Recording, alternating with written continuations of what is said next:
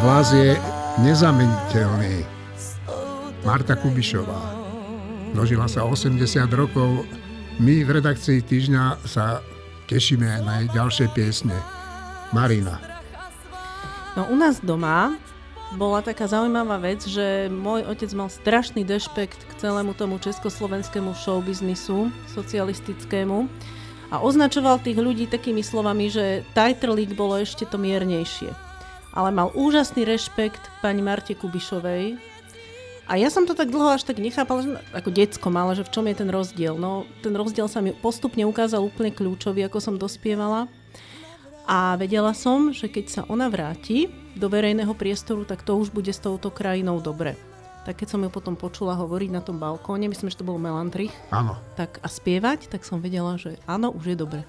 Ty si tu mala takú vetu, že, že keď som už dospievala, ja som myslel, že že si, že si niekedy aj spievala, no ale je mi to jasné, že ako si spela k dospelosti. Štefan. Uh, ja mám takú e, neustálu vďačnosť za to, že tým, že som od 91. roku novinár, že mne sa, mne sa dostalo toho, ja neviem ani jak to nazvať, tej cti, že veľa ľudí, ktorých som dovtedy aj potom vnímal akože veľké osobnosti vo svojich oboroch, tak e, že mal som úplnú možnosť sa s nimi že osobne stretnúť a rozprávať a tak, že e, tak, akože, ako dieťa bol pre mňa úplný, úplný že hrdina Peter Šťastný, aj keď potom emigroval. A zrazu som s ním robil rozhovor s tým, ktoré som celé detstvo som chodil na ten štadión, bol tak ďaleko dole. E, a tak to bolo, že s Václavom Havlom, že to boli ľudia, ktorí, že sa, tých sa nikdy nedotknem a zrazu som s nimi bol, že na spoločnej nejakej akcii a, a tak, rozprávali sme sa. No a Marta Kubišova presne do tohto patrí. Martu Kubišovu som e, vnímal hlavne dvoma spôsobmi. Jeden, že keď boli tie pôvodné fotky zo 65., 7., 8., tak sa mi zdalo, že to je nejaká krásna žena. Aj že, bola. Že skoro sa mi zdalo, že to je asi najkrajšia žena v Československu. Uh, to, je, to je taký prvý vnem. Ale ten druhý vnem bol taký dôležitejší, že, uh, že ten jej osud bol vlastne toto, že si jeden z najlepších spevákov. Má všetko pred sebou. Obrovskú slávu, e, dobrý, akože slávny život a tak. A ty neodvoláš niečo, že vstup sovietských vojsk do Československa bola okupácia, vedomí si toho, že si tým zničíš celú kariéru na desiatky rokov. A teraz vedľa nej bola Helena Vondráčková, ktorá odvolala a mala ďalší slávny život a Marta Kubišová bola umývačka okien, alebo predavačka, alebo proste takéto. A jej bývalí kamoši sa s ňou báli stretnúť na ulici, že keď išla po jednej strane chodníka, tak tí, ktorí ju poznali, prešli na druhú stranu chodníka, aby sa s ňou nemuseli pozdraviť. Nie, že by ju neznášali, ale že aby to náhodou niekto nevidel a ne, neudal ich, že oni sa poznajú s touto disidentkou. No. A že rozhodnúť sa pre takýto život v 20, koľko mal rokov, 68, neviem, 20x, je strašne silná vec, že, že mne sa zdá, že Marta Kubišová a zo pár podobných ľudí, nebolo ich tak veľa, ale boli, vlastne tvorili úplnú chrbticu vtedajšieho Československa. Napriek tomu, že ich málo ľudí poznali, poznalo, ale že, že existovali takíto ľudia, ktorí e, sú pre nejaký svoj, svoje svedomie a pre pravdu ochotní zničiť si kariéru, lebo je to pre nich dôležitejšie, trvať na svojom slove a na pravde, tak e, mne sa zdá, že, že to je, že, že najkrajšia vec, čo môže koho postihnúť, byť takýto a druhá najkrajšia vec, čo mňa mohla postihnúť, je stretnúť týchto ľudí osobne. No, ja som mal také šťastie trošku v živote, že e, v jednej takej televízii, ktorá už nefunguje teda v Čechách, e, som robil rozhovory a, a dostal som sa do styku s pani Martou Kubišovou a ja som mal strašnú trému z toho, lebo podobne ako ty, Štefán, ja som si ju veľmi vážil, ale, ale ona sa chovala úplne skvostne ku mne. Martin. Uh, Marta Kubišová bola určite prekrásna žena, aj keď najkrajšia žena v Československu bola Libuška Šafranková, ako, ale to nie je také dôležité. Dôležité je, že čo reprezentovala tá Marta Kubišová. Naozaj človeka veľmi obyčajného, veľmi normálneho, veľmi zásadového A na tom jej príbehu je, je jediný malilinký škrabanec a to, že jak je ona strašne známa. Lebo takých ľudí, takých ľudí ako ona sú tisícky. A, a sú úplne neznámi a navždy budú neznámi. Zničené životy, udržané až, až, až do konca života, do vysokého veku, rozhodne do 89. A ale ten škrabanec na druhej strane je úžasná vec, lebo tá Marta Kubišová je pred našimi očami za všetky, za tie tisícky tých ľudí. Proste, že ako, ja si myslím, že to ani nikdy nedokážeme dostatočne byť vďační Marte Kubišovej aj všetkým tým ostatným. No, ja som teraz v televízii pozeral taký dokumentárny film, ktorý o nej natočila pani Somerová a to je, ten film je sám o sebe dobrý, lebo pani Somerová je vynikajúca režisérka a e, vynikajúce je tam aj Marta Kubišová, ktorá teraz mimochodom vystupuje v nejakom praskom divadle. Má tam svoje také recitály a také veľmi zaujímavý. Tomáš. No pre mňa Marta Kubišová pri, e, pri jej príbehu mi naskakuje jednak asociácia na šťastné momenty novembra 89, ale okrem toho je to svedectvo, jej príbeh je svedectvo o cene za nekonformnosť, o cene za odvahu plávať proti prúdom, cene za, od, za odvahu nepoddať sa, a to cene v dvoch e, zmysloch slova. Jednak cena ide o cenu, ktorú to má pre nás všetkých, ako, aj ako príklad, ako pripomenutie, aj ako výzva.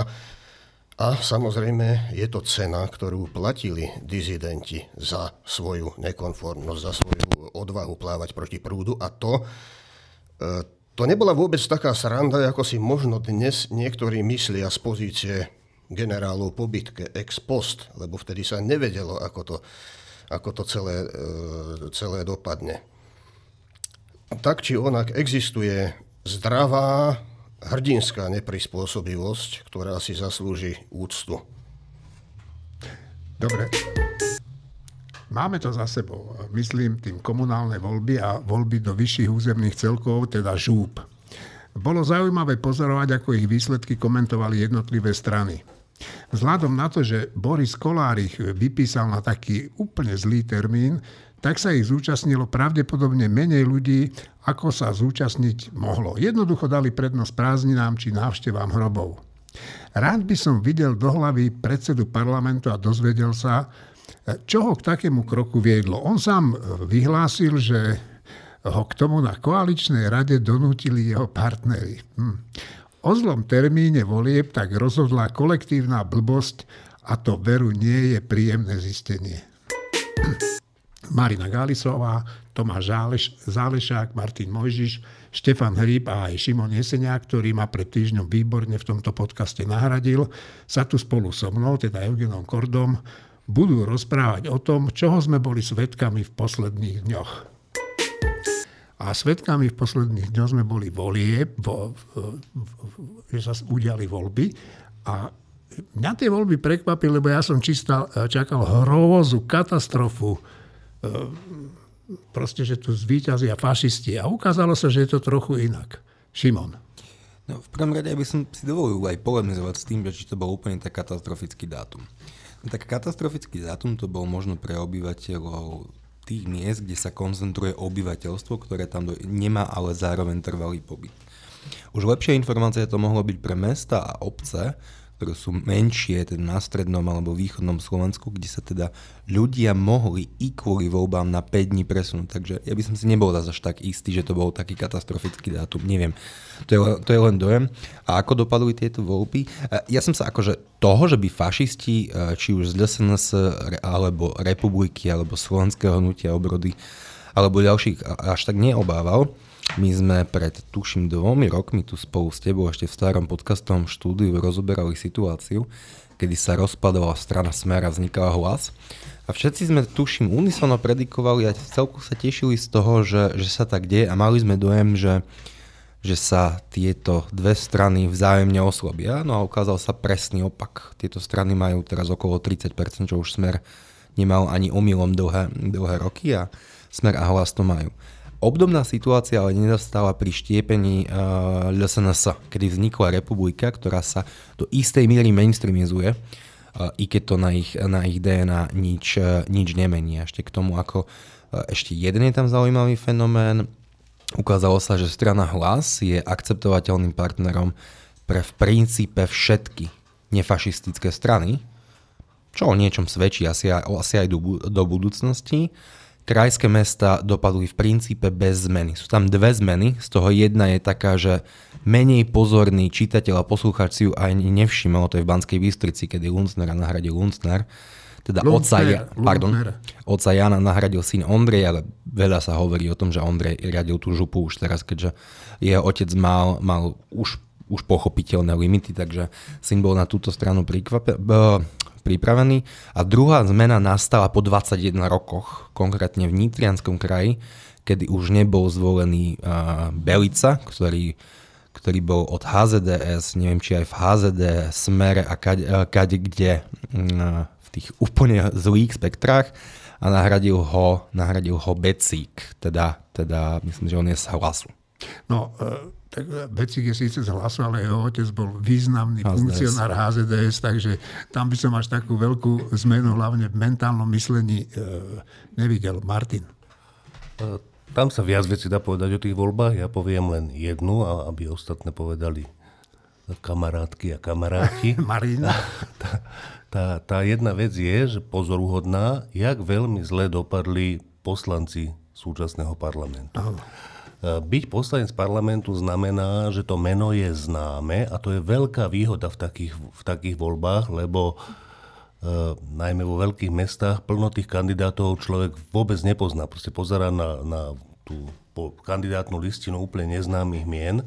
To znamená, že už keď tam objaví meno, ktoré človek pozná, to je veľká výhoda bez kampane, že, že tí ľudia známi. Napriek tomu ich ľudia takmer unizono všade odmietli, či zo, jak sa volá tá malilinka, za ľudí, alebo, alebo, alebo zo smeru, alebo proste, že, že, že podmietali tých ľudí, čo je podľa mňa dobrá správa. Znamená to, že nie je možné sa chovať v parlamente tak, ako sa oni chovajú od A do Z prakticky všetci, akože česť veľmi malým výnimkám, ako je napríklad Miro Kolár, ktorému to tiež nepomohlo. Ani jeho nezvolili. Ondrej dostal. Proste. To isté. Ondra dostala nezvolili. No, no však áno, ale ešte raz, akože byť poznačený týmto parlamentom a je len veľmi málo ľudí, akože tak Ondrej dostal, robil, robil kampaň s Gáborom Grendelom, nie? No. To je prejav tak strašného nevkusu od no. dostal, že napriek tomu, že ja som ho krúžkoval, ako nie som nakoniec sklamaný, že sa tam nedostal proste s človekom, ako je Gábor Grendel, ktorý koná obrovskú a strašne hlúpu nadprácu pre Oľano sa proste nekampaňuje, si myslím. No ale dobre, volil som Ondreja, neprešiel. Celkovo to podľa mňa znamená, že byť zašpinený týmto parlamentom je vec, ktorú vníma veľká časť voličov a ja si myslím, že to je dobré. Že to znamená, že ostáva vo bežných ľuďoch elementárny záujem o veci verejné a elementárna reakcia, že keď sa nejaký parlament chová ako prasce, tak, sa im, tak im to spočítajú vo voľbách. No, keď si hovoril o tom, že v tých veľkých mestách častokrát ľudia ani nevedia, koho volia, nepoznajú tie mená, tak ja som toho príklad. Ja som volil podľa uh, Timbalo. No? Ja ešte chcem povedať takúto že ja, ja, ja som mal takýto zážitok prvýkrát pri voľbách. Že keď som došiel do tej volebnej no, no, miestnosti, no, no. kde sme došli v takom čase, aby bolo ešte dosť času do večera, aby tam nebol nejaký nával, bol tam ob, Stáli sme dlho v rade. Dlho čak trvalo, kým som sa dostal k tomu, k tým, k tým voľbám. Potom som dostal dve obálky, 5 papierov, ja som tam, a ja sa proste, to som človek, ktorý sa tým veciam venujem. No, no. Ja som normálne dostal nechuť k tým voľbám. Ja v jednej chvíli som mal pocit, že kurník, ja to proste, ja to proste skrčím tie papiere a zahodím to. Ale potom som nie poriadne, som cez to prešiel, zakruškoval, ale proste, že tie voľby boli zorganizované tak, pričom tam boli sami milí ľudia, ja som nemal jednu negatívnu skúsenosť, len zo samotného počtu obálok, času, aha, ktorý, ktorý na to bol a tak ďalej, akože ja som úplne znervoznil. Prvý raz v živote pri voľbách. Marina, ty si mi, ty si mi pred nahrávaním tohoto podcastu eh, povedala, že tvoj otec volil, tvoj vzdelaný otec volil človeka, ktorého by si ti nevolala ani za toho otca. No tak o koho išlo? No, e, v Banskej Bystrici vyhral primátorské voľby pán Nosko, ktorý je, ako by som to tak povedala, mentálne bolševik, e, v minulosti reálne smerák, dneska nereálne nezávislý. A Celkovo je to už tretie volebné obdobie jeho, za ktoré predošlé volebné obdobia urobil tú vec, že dokončil, za jeho volebné obdobia sa dokončil ten terminál, vlak, bus, neviem čo ešte. Tá naša starodávno rozkopaná autobusová stanica, takže to bolo akože OK. Potom sa urobil jeden príšerný point, čo je príšerné shoppingové centrum na Huštáku, ktoré nejako nepovyšuje reprodukcia maľby Dominika Skuteckého na fasáde. To je jeho jediná dobrá stránka. A inak neurobil v podstate nič, samozrejme okrem toho, že dva mesiace pred voľbami sa u nás s veľkou pompou rozkopali, rozprášili všetky cesty. Čiže čo ja volám, že to je kampaň za mestské peniaze, pretože cesty, ktoré sa majú robiť kontinuálne, sa urobia dva mesiace pred voľbami, aby si to voliči náhodou nezabudli zapamätať. No, takže nie, ja som za pána Noska nehlasovala, ja som hlasovala za pani Dianu Javorčíkovú, ktorá by bola určite pre mesto lepšou možnosťou, ale ľudia vo vekovej kategórii môjho otca väčšinou volili pána Noska, lebo či si povieme pravdu, či nie, uvidia pána doktora, lekára, hneď si povedia, že aj slušný človek. No. Nechcem byť teda ageistka, lebo ho volili aj mnohí mladší. Jednoducho, ľudia, ľuďom u nás stačí v mestskej politike strašne málo. A toto je asi základný problém. No ja sa ti chcem ospravedlniť trošku, že som tu vyťahol toho tvojho otca zo súkromnej debaty. Sú aj horšie rodinné tajomstvá, to je ešte veľmi malé. Dobre, a potom sa spýtam človeka, ktorý tu sedel a ktorý pred e, začiatkom tejto besedy povedal, že neviem, čo mám povedať, všetko bolo povedané. Tomáš. No, prvá veta, ktorá ma hneď napadne, je tá, ktorú si povedal na začiatku, že uf, máme to za sebou. Aha. Takže verejný cirkus teraz skončil, nastupuje každodenná politika a robota a no, tu vyskakuje pár otáznikov, e, pri ktorých môžeme len dúfať.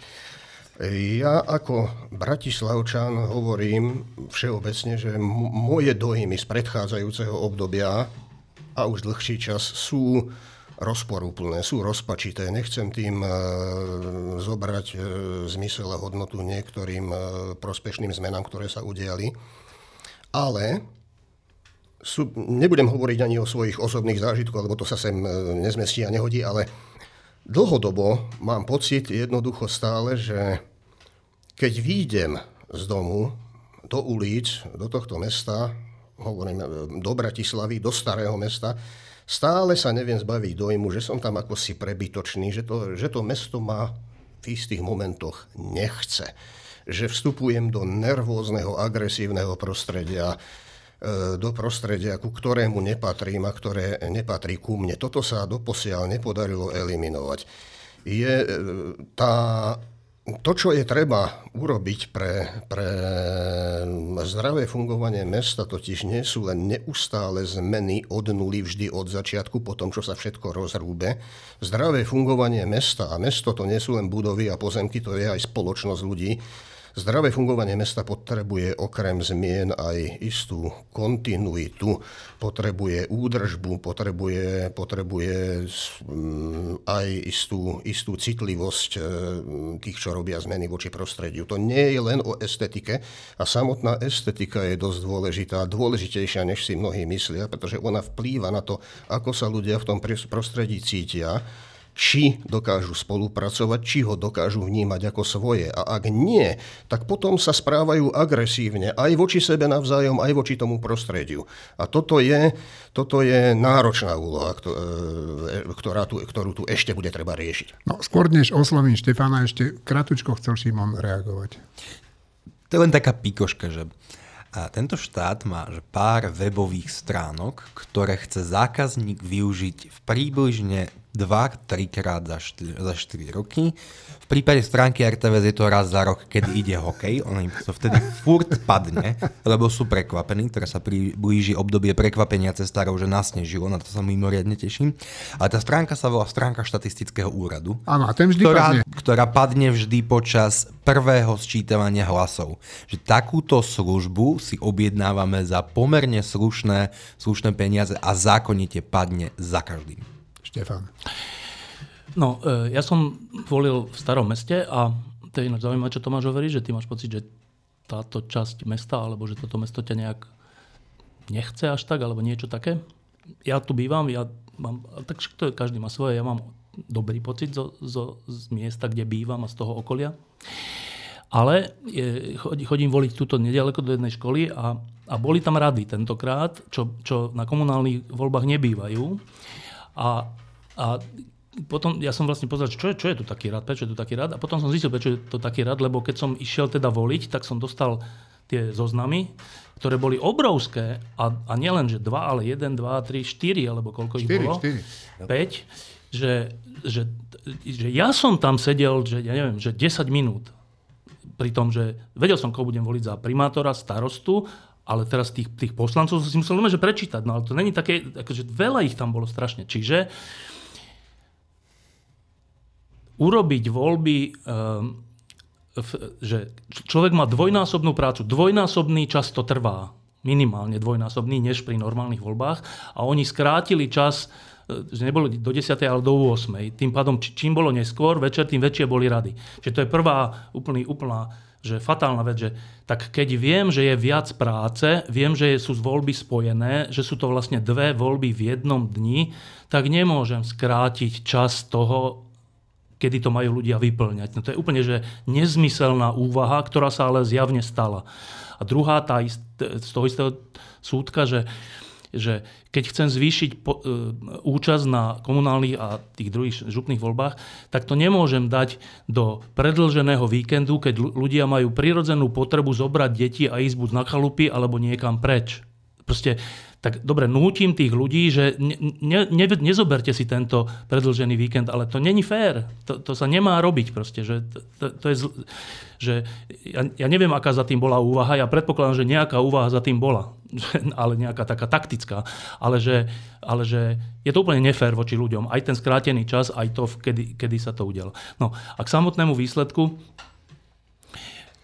ja sám som mal taký pocit, to, je, to som mal prvýkrát, Eh, že keď som si čítal tie mená, tak aj tých lepších kandidátov, ktorí sú z politických strán súčasného akože, koalície a opozície, som mal zrazu pocit, že ja ich nechcem voliť. Hoci ich mám že rád, niektorých z nich, ale že nechcem, že to je také prekročenie, to, čo sa tu deje za posledné 2,5 roka, nejakej, nejakého elementárneho citu, vkusu, niečoho, že aj keď niečomu držím palce, nejakému zákonu alebo nejakému, že boju za spravodlivosť alebo niečo, tak mne samotnému sa zdalo, že keď idem kružkovať, že tento je fajn, ale nemôžeš ho kružkovať, lebo je súčasťou toho, čo tu ničí dôveru v spoločnosti. A tak som ja potom tiež volil, že tým Valo a tak, ktorí nie sú súčasťou tých strán, hoci keď budú, možno budú rovnakí, to neviem, ale že tá, ten pocit, tá emócia bola strašne silná a predpokladám, že u mnohých ľudí, lebo tie výsledky boli naozaj také, že neviem, či vôbec jediný poslanec sa dostal, neviem, ale že, že ani ten, tí najznámejší sa nedostali v tých najmenších okrskoch, kde by to mala byť že samozrejmosť a nedostali sa, že Ďuro Šeliga sa nedostal na Orave. No tak ale halo, že to je jak možné? No, čiže, čiže e, to je, to je taká prvá emocia tých volieb, ktorú, ktorú, ktorú vidno na tých výsledkoch, že a to je, ja si myslím, čo, ja si myslím, že Martin má pravdu, že to je dobrá správa, že ľudia nestratili citlivosť na to, že čo, sa, čo je už začiarov. A že keď je to začiarov, proste to odmietli. Druhá dobrá správa je, že ale výsledkom toho nie je to, že tak toto odmietli a zvolili nejakých polobláznov. Nie, že toto odmietli a zvolili tých, vo, väčšine, vo veľkej väčšine prípadov tých, ktorí sa stali primátormi, starostami a neviem čo, e, po vražde. Teda v tých voľbách 2018 a to bola, vtedy sme to hodnotili, že to je ďalší dôkaz toho, že Slovensko už chce byť iné. A tie voľby to potvrdzovali vtedy, v 2018, na, ale nielen, že v Bratislave, ale v Trnave, v Nitre, v Žiline, všelikde. A, a teraz sa teda stalo to, že napriek tomu, že ľudia sú rozčarovaní, z tej zmeny, ktorá prišla po roku 2020, tak nie sú natoľko hlúpi, že by tým pádom volili to predtým. Nie, volili kontinuitu, ale toto odmietajú. A teraz čo to znamená? Znamená to to, že e, hoci nám sa zdá troška taká beznádejná situácia, keď sa pozrieme na prieskumy verejnej menky veľkých teda strán a volieb, tak sa nám zdá, že beznádejná situácia, ale podľa mňa správa z týchto volieb je, že keby tu bolo niečo, čo ľudia vedia identifikovať aj s tým zápasom proti unesenému Slovensku, ale aj s touto tuposťou, alebo prázdnotou, alebo povrchom, alebo agresivitou, ktorá je teraz, tak to má obrovskú šancu byť úspešné a úplne zvrátiť tú beznádej na niečo nádejné. Je otázka, čo by to malo byť. Ja, ja neviem, ako vždy pred voľbami je, že keby vznikla nejaká nová strana, alebo nejaké nové zoskupenie, alebo nejaká koalícia.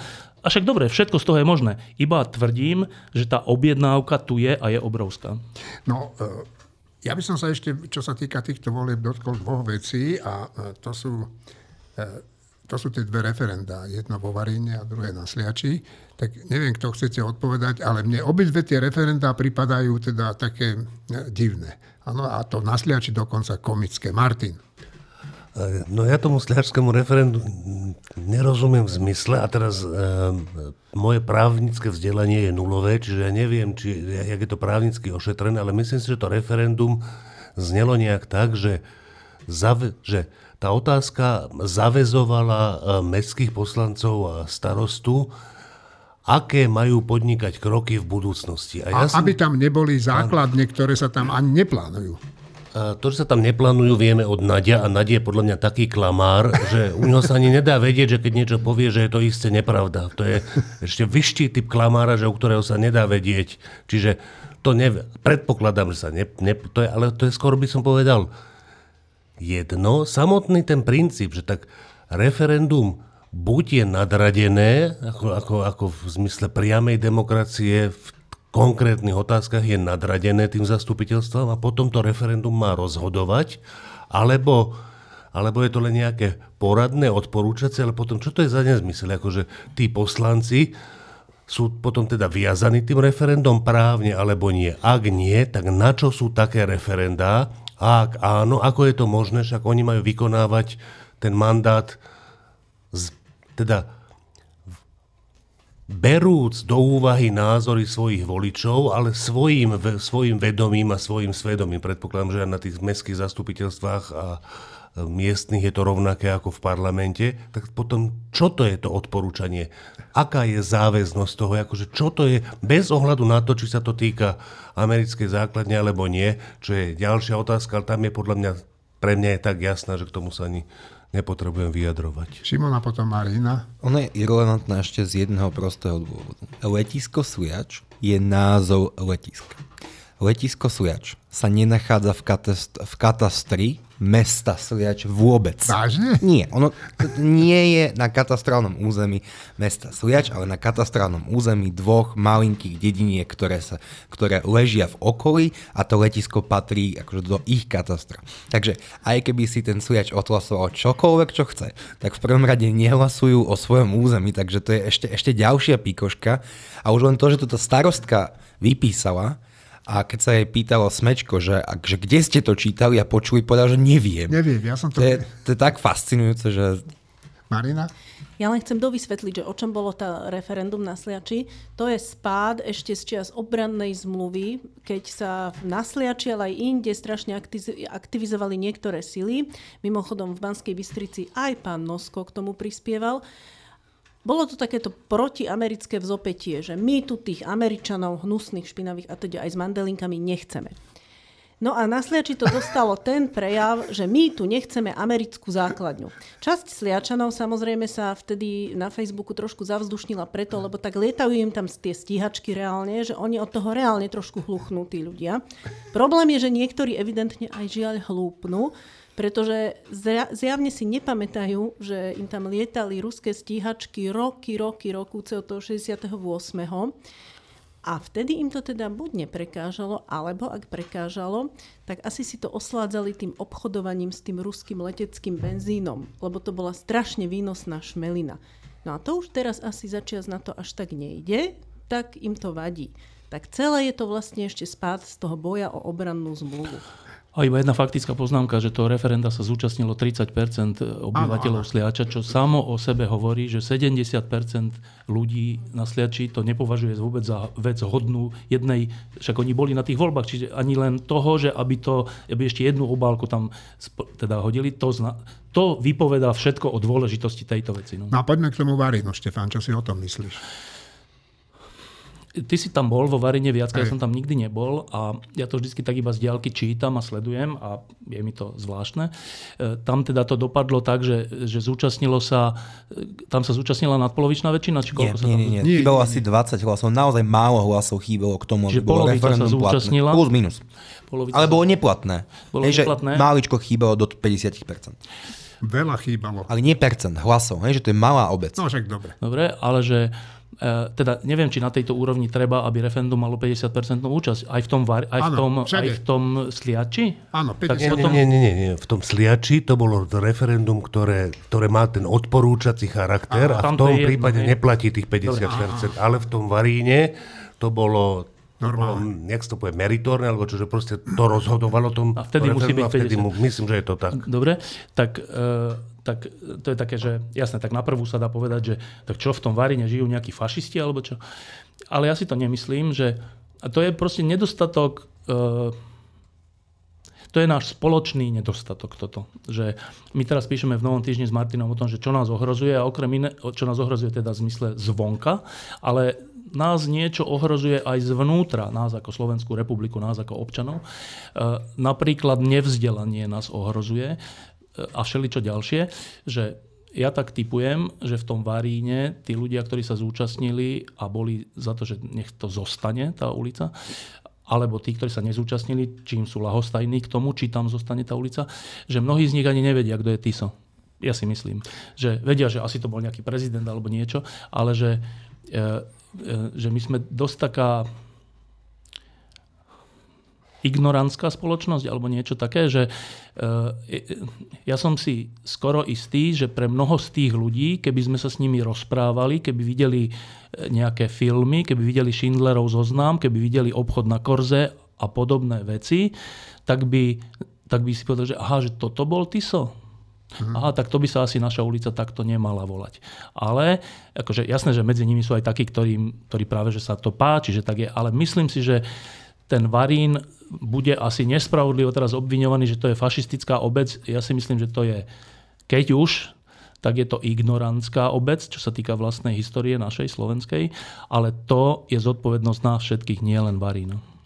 Dobre, no a úplne posledná otázka k tým e, komunálnym voľbám. E, a tá znie takto. Bude hlas partnerom demokratických strán, alebo sa nakoniec predsa len spojí s Ficom? Čo vypovedajú tieto e, voľby o, o postavení hlasu? Martin. No, to, čo bolo jasné pred voľbami, že bude závisieť od toho, ako dopadnú parlamentné voľby a podľa toho, ako, to dopadnú, ako dopadnú parlamentné voľby, tak sa pridajú na jednu alebo na druhú stranu. Situácia na Slovensku je tak zlá, že proste tá demokratická časť Slovenska si bohužiaľ nemôže dovoliť mať vzťah k hlasu taký, aký si hlas zaslúži. Akože ak chceme urobiť vládu, v ktorej budú aj ako tak demokratické strany, tak začína byť čoraz pravdepodobnejšie, že bez hlasu sa to nebude dať. Otázka je, že či hlas bude tá najsilnejšia strana a bude stavať predsedu vlády a vezme si do koalície k sebe demokratické strany, alebo Fica s ešte horšími alebo rovnako zlými. Alebo či, či sa podarí vy, vyhrať tý, tý, tomu nejakému bloku demokratickejších strán. Ja som skeptický k tomu, že by ten blok demokratických strán vedel, vedel proste umravniť uh, Pelegriniho tak, ako nevedeli umravniť Matoviča. Jak to bude, bud- budeme vedieť deň po voľbách z Jasné. tých čísiel. Dovtedy, dovtedy si bude užívať túto komfortnú pozíciu, kde ešte aj Fico po tých voľbách sa musí začať tváriť ako kamarát. Áno, budú sa všetci z neho uchádzať. Dobre by bolo, keby sa z toho zbláznil do ten Pellegrini. Šimon. S hlasom pôjde do vlády každá demokratická strana s výnimkou obskúrneho spolku Olano, ktorý deklaruje, že s, e, s hlasom by do vlády nešli, lenže hlas by ich do vlády nechcel, takže to je pomerne jednoduché. A ak si bude mať uh, Peter Pellegrini možnosť vybrať, či pôjde do vlády so Smerom alebo s niekým, alebo so súčasnou koalíciou lomené op, už opozičnými stranami, tak si myslím, že si skôr vyberie tie koalično-opozičné strany ako Smer, pretože by tiež dosť dobre nevedel odôvodniť, tak na čo si odišiel zo Smeru, keď sa teraz s nimi spájaš a ideš robiť koalíciu. A posledný bod, ale zároveň Peter Pellegrini, ak bude potrebné, so smerom do vlády pôjde. Jasné. Marina, ty si napísala niekoľko hodín po tých voľbách na, na to, že sa uvažuje o tom hlase ako o budúcom partnerovi, že mnohé aj demokratické strany už o tom viac menej otvorene hovoria takým článkom, ktorý ja som nazval v duchu, nepamätám si ten názov, že prr s Pelegrinim. Tak? mala som na mysli to, že ja mám ten pocit, že už teraz sa ako keby chceme znecitlivieť voči všetkým možným reálnym prešlapom hlasu, aj voči jeho reálnym dejinám. A že už teraz ako keby mnohí privierali oči pred tým, že aký hlas naozaj je, aký bol a už si len malujú to, aký by teda teoreticky mohol byť. Tak poprvé ja som nie presvedčená, že hlas pôjde s demokratickými silami po voľbách. Ja si myslím, že si bude tak užívať svoju pozíciu drahej nevesty, že napokon je celkom možné, že buď to prepočíta a pretitruje a nebude mu zostávať nič iné, len ísť so smerom, alebo sa ukáže, že za tým bol predsa len nejaký ten strategický kalkul, keď sa delili a pôjdu celkom vďačne. A ešte chcem ale povedať, že aj keby išli s demokratmi, tak to neznamená, že boli vždy demokratickí. A takisto to neznamená, že demokraticky zmýšľajúci volič by si už teraz mal pravidelne dávať tlčíkom po hlave, že áno hlas, áno hlas, ale mal by si zachovať kritický pohľad na hlas a na jeho realitu. Veď napokon aj tak to, čo bude po voľbách, tým neovplyvníme. Ne, už teraz by sme nemali hlasu proste vystavovať ten biankošek, ako sa to trošku stalo aj po týchto voľbách, pretože hlas teda síce podporil aj Ondreja Luntera v Banskej Bystrici, čo bolo pre mnohých ako ja dosť nepríjemné pri hlasovaní za Ondreja Luntera, ale hneď po zvolení pánovi Noskovi, primátorovi, hlas veľmi statočne blahoželal. Hoci pán Nosko ide skôr so smerom. Štefan. No, tak e, toto je troška bláznivá krajina, treba povedať, že my od volieb 2020, to je 2,5 roka, hovoríme stále, mnohí novinári, že počúvajte, nebláznite, nerobte to takto, pán Matovič, pán Boris Kolár, pani Remišová, pán neviem do Sulík. Lebo to prehráte, že to nerobte to takto. A teraz robíme to 2 roky, 2,5 roka. Oni to tak robia, narástol hlas nad nich všetkých kvôli tomu, ako to robia. A oni teraz hovoria o nás, že vy asi chcete, aby, aby akože hlas bol vo vláde, vy ho idete legitimovať. My? Však vy ste ho stvorili, však vy svojimi krokmi ste spôsobili, že máte 8% a on 20%. A čo teraz nám hovoríte, že, že čo vy ste zahlas? Vy ste zahlas svojimi krokmi. Čiže, čiže diskusia o tom, že no a teraz, teraz to nebude náhodou tak, že teda čas demokratov pôjde s hlasom, no však ak to tak bude, tak to je čistá zodpovednosť Olano, Smerodina a za ľudí a do veľkej miery aj Sasky, že to dopustili, však mali ústavnú väčšinu. Čo to tu rozprávajú o novinároch, o progresívcov a o neviem kom, ktorí tu v zákulisi vytvárajú nové koalície. Všetko, čo sa stane vo voľbách, je čistá zodpovednosť tejto vládnej koalície. A, a teda, prepáčte, ale e, úvaha, že či je lepšia vláda hlasu, smeru a fašistov, alebo hlasu a nejakého zvyšku rozvrátených demokratických síl, je úplne základná zodpovednosť každého novinára takto uvažovať a, a obviňovať novinárov alebo hocikoho, progresívne síly alebo PSK alebo hocikoho, že vy, vy torpédujete túto vládu, aby ste, aby ste mohli vládnuť s hlasom, je že úplné klamstvo že to, čo my tu robíme teraz, v tejto chvíli, keď sa rozprávame, je, že zúfalo hľadáme, že aby to nedopadlo najhoršie možne. Ale to není, že my chceme hlas. My len v situácii, ktorú nastolila táto neschopná vláda, ktorá robí takú politiku, že zničila nádej a dôveru na celom Slovensku, tak my len teraz uvažujeme, že dobre, je to katastrofa, tak môže v tých ďalších voľbách byť zabránené tej najhoršej katastrofe. A oni na to hovoria, že vy ste vlastne hlasáci. No tak toto je, že bláznivá krajina. Ak bývalý predseda vlády Českej republiky vyhrá, tak na Praskom hrade zasadne prezident, ktorý poriadne neovláda češtinu a vždy, keď sa dostane do úzkých, tak začne nekontrolovateľne používať slovenské slova. Slovák Andrej Babiš oznámil, že sa bude uchádzať o prezidentský post. Český premiér Fiala a niekoľko ministrov jeho vlády navštívili Ukrajinu. Po návrate oznámili, že sa v Kieve dohodli na dôležitých veciach, napríklad, že budú pomáhať cvičiť ukrajinských vojakov a budú aj naďalej finančne a vojensky podporovať túto ťažko skúšanú krajinu. No a naša vláda, tá zahltená vlastnými problémami, by mala možno začať uvažovať o podobnej návšteve a začať mentálne pripravovať našich občanov na príliv utečencov z Ukrajiny, ktorí budú v Európskej únii hľadať čo? Teplo. Ja sa vás pýtam, nemáte vy taký pocit, že naozaj sa viac táto vláda už nie je schopná zaoberať dôležitými vecami, ktoré sú dôležité pre našu budúcnosť? Šimon. Ja mám skôr iný problém, že ja som stratil schopnosť zaoberať sa touto vládou. tak to si povedal dobre. Martin? Uh, ja neviem. akože fakt, fakt je to no. hrozné. Akože, ja by som k tomu povedal takúto vec, že keď začala táto vláda, ja som písal také veci, že, že listy do kukurice Aha. Matovičovi a malo to, bolo to tak, tak s takými veľmi rôznorodým prijatím E, brané, že niektorí ľudia e, to považovali, že fúha, že to je príliš, že takto by som nemal písať o tom Matovičovi a tak.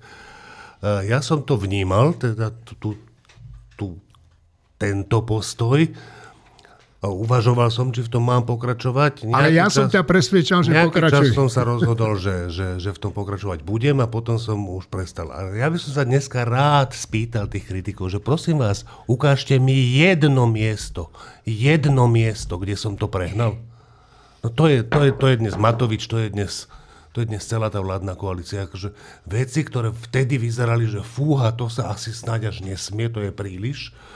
Aj keď ja si myslím, že Šútyho karikatúry sú oveľa tvrdšie, než boli tie listy, tak ja sa pýtam, že kde? Kde je, ten, kde, kde je to príliš? Nikde, podľa mňa. Tomáš? No okrem iného, ak, ak to aj vzťahnem na tú Ukrajinu, o ktorej tu bola reč, tak um, ak správanie súčasnej vlády predsa len dáva nejaký, nejaký vzorec, tak je to, je to predsa len istý odraz uh, spoločenskej objednávky na Slovensku, ktorá je iného druhu, alebo atmosféry na Slovensku, ktorá je iného druhu než v Čechách. Tu sa, domnievam sa, dostáva ku slovu, nechcem sa teraz e, lacne voziť po Slovensku, to, to nemám rád, ale je tu, je tu obvyklý vzorec, ktorý sa niekedy nazýva ako zápecníctvo. Proste snažiť sa e, mlčaním prejsť isté veci, hrať mŕtvého chrobáka, nereagovať na isté dôležité veci, nechať ich bežať a dúfať, že sa z toho nejako vyvlečieme, že zostaneme v závetri a zostaneme potichu. Toto je dlhodobý vzorec na Slovensku, pokiaľ ide o isté veci. To sa ťahá až do slovenského štátu, aj tam by sa dalo o takýchto vzorcoch hovoriť. Marina a Štefan potom, dobre? Marinka. Čo sa týka toho, že či táto vláda je schopná ešte sa zaoberať podstatnými vecami, tak nie, už dlho nie. A už ma to ani až tak netrápi. Ja mám skôr lepší pocit, keď sa táto vláda veľa vecami nezaoberá. A k tomu by som ešte pripísala parlament, ktorý urobil tú vec, že kvôli vtedy údajne hackerskému útoku si urobil 8-dňové voľno. E, vyšlo najavo, že to nebol hackerský útok, že to boli len zle zapojené káble, tak to je úplne že super, lebo to sa u nás doma stáva pravidelne po každom upratovaní a potom, aby človek si dával voľno, nie. Ale parlament si na 8 dní voľno môže dať. A celé leto? Aj k tomu celé leto. Ale zaujímavé je, že človek tiež nemá z toho úplne zlý pocit a má, má skôr pocit taký, že ha, chvíľu nič hrozné nehrozí. Štefan. Uh, najprv jedna, jedna poznámka k tým listom z kukurice, že e, tam nešlo podľa mňa u mnohých ľudí o ten, o ten faktický obsah, ale o ten tón, že to bolo také naschvál urážlivé alebo niečo také, že obsahovo to sedelo, ale pre, pre citlivejších ľudí to bolo príliš také, no podľa mňa tam bol ten spor nie v tom, že či je pravda, že robia zlé veci alebo niečo také. Dobre, ale, dobre, ale e, čo sa týka tejto vlády, tak to, to teraz aj čo hovorila Marina, že ja som dneska pozeral tlačovku e, Borisa Kolára k tomu hackerskému útoku. A to je, ja neviem, či to ľudia vôbec vnímajú, že keď, keď sa niečo stane v parlamente a že celý parlament sa zastaví na týždeň, tak to je, že vážna vec, tak, tak všetci sme počúvali vtedy, že, že hackerský útok, a to nie len na Slovensku, ale aj v Polsku. Veď to bola normálne, že veľká správa. A to býva, však také, také útoky existujú na hociaké parlamenty a všelijaké ustanovizne atomové elektrárne. Čiže e, išiel som spať s tým, že no tak to je zaujímavé, že tak, takýto hackerský útok, neviem prečo na Polsko a Slovensko, ale tak zaujímavé. A dneska som si teda pozrel tú tlačovku a zrazu nám povedal, že jeden poslanec, nejaký jeden konkrétny poslanec nejaký kábel zle pripojil. Neviem, aký kábel, neviem, prečo poslanec pripája nejaký kábel na kultúrnom výbore, však tam sa nepripájajú káble, ale dobre, takáto je informácia. Ale potom, že to na základe čoho niekto povedal, že to bol hackerský útok pred týždňom? K tomu to povedal? Či to len tak sa povie? Že je tu medzinárodný hackerský útok, to sa len tak povie? Že a oni sa dnes čudujú, že, že niektorí poslanci alebo ľudia e, si kladú otázku, že nebolo to na schval? Že nebolo to preto, že nemajú dohodnutý rozpočet a teda ča- naťahujú čas, aby nejakých ľudí ovplyvnili, Tarabovcov a neviem koho. A oni to nazývajú, že čo, ta, čo šírite takéto konšpiračné teórie? Ale aké konšpiračné teórie? Vy ste povedali, že hackerský útok a teraz hovoríte, že to nebol hackerský útok, ale káblik. Tak čo iné si my máme myslieť, než že to je nejaká vaša ďalšia hra? Čo iné si máme myslieť? No a toto je, toto je taký, iba taký, to je taká, taký karikatúrny prípad, jedna vec, hoci teda dosť vážna, ale dobre, len to je jedna vec, ktorá ale úplne charakterizuje e, konanie tejto koalície, že takto to je, že oni povedia toto a na druhý deň povedia opak. Teraz dajú takýto návrh, na druhý deň toho stiahnu a dajú úplne opačný návrh zo dňa na deň. No a to je, keď sa pýta, že konanie tejto vlády, že či sa vôbec ešte niečím iným zaoberá než sami sebou, tak teda treba zase povedať, že čo sa týka zahrani- teda, neviem, no, sveta, tak e, postoj tejto vlády, menšiny, ale aj Sasky spolu je, je dobrý stále. To není tak, že teraz už sú aj proti Ukrajine a kašľú na to. Nie no to, to nie. tak. Čiže, a to je zase dôležité v tejto časti sveta, susedia Maďarska sme, kde je to úplne naopak, tak toto, je, toto treba neustále opakovať, pokiaľ bude tá vojna. Že v tomto sme na správnej strane aj vďaka tejto vláde, čo je dôležité. Ale čo sa týka akože toho, čo sa deje tu doma, tak ja už mám takýto pocit, že ja keď vidím poslancov, ministrov a tak, keď niečo hovoria, majú tlačovku alebo niečo, že ja, ministerka kultúry, odvolávam túto riaditeľa Národného divadla a ja, minister, neviem čoho, životného prostredia, zabezpečím hen taký park, tak ja sa na to pozerám a mám intenzívny pocit, že sa pozerám na minulosť. Že, to je, že oni už skončili. Že to je len také, že, že akože zo zotrvačnosti to dojde či do predčasných alebo riadnych volieb, ale že že tí ľudia proste skončili a že všetko, čo sa teraz deje, zdanlivo súčasnosť a budúcnosť je, je mojimi očami už len minulosť. No. Martin? A ja, minister práce a sociálnych vecí, vám kradnem vaše peniaze z druhého piliera, Aha. lebo nemám peniaze na to, aby som, aby som zaplatil to, čo sme schválili ako úplne zbytočný a nezmyselný zákon. Ukazuje sa, keďže na nie sú peniaze. No vysvetli mi to, ja vôbec neviem. To je ten rodičovský bonus. To je akože rodičovský bonus, ktorý presadil Milan Krajniak. Ináč na, treba pripomínať, že to je pôvodne vynikajúci v úvodzovkách nápad Vladimíra Palka. Nie pôvodne, aj dodnes, to je no, jeho. No, no, no. Nie úplne pôvodne jeho. Je to, akože on to, on to na ministerstvo doniesol. Dobre, a, a teda Vlado Palko akože naozaj sa niekedy oplatí prečítať, aké texty ten človek píše e, dnes, akú logiku používa. A logika toho zákona tiež je trochu taká, že proste to je založené na nejakom presvedčení, že to pomôže Slovensku, aby malo viac detí, ale akože tá viera je založená podľa mňa, že na ničom. To je proste, že nie, niekto si to môže myslieť tak, že pomôže a niekto si to môže myslieť tak, že nepomôže, ale na základe takýchto názorov by sa nemali prijímať zákony, na to by mali byť nejaké tvrdšie dáta. Ja si myslím, že neboli. Zákon presadili a ako vždy úplne bez ohľadu na to, či na to majú peniaze alebo nemajú peniaze. Hm. Peniaze na to nemajú, tak tento raz, akože to sa nepamätám, že by urobili niečo také, tento raz sa rozhodli, že ukradnú peniaze sporiteľom v druhom pilieri. To je úplne že neuveriteľné. Šimon Tomáš. Tie krádeže sa stávali, ale takto na to zatiaľ nikto. To si nedovolil ani Fico. Fico, uh, Fico vzal teda ľudí z negarantovaných uh, pilierov do garantovaných. A vlastne to, čo, to, čo Martin hovorí, je, že sa zmrazilo postupné zvyšovanie odvodov do druhého piliera.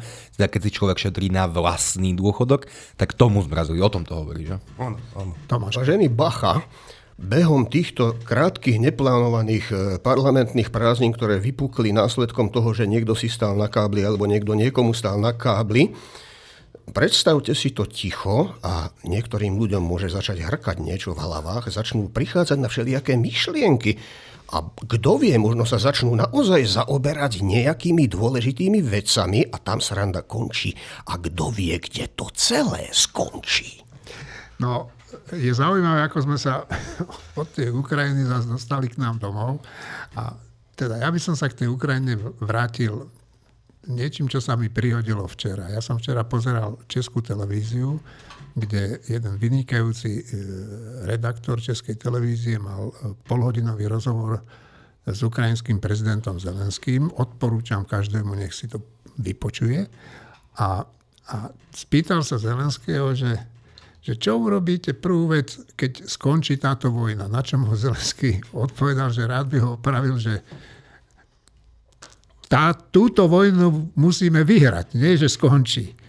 A čo prvé urobím, že no pôjdem na Krym. A ten redaktor sa na neho díva a hovorí, viete prečo? Lebo chcem vidieť more. Tak eh, to je všetko. Ďakujem, že ste tu dnes boli, že vlastne sme sa celý čas bavili o našich politikoch, čo nepokladám až za také dôležité. Majte sa pekne, všetko dobré, do počutia. Ďakujem aj vám, milí poslucháči, že ste nás vydržali počúvať.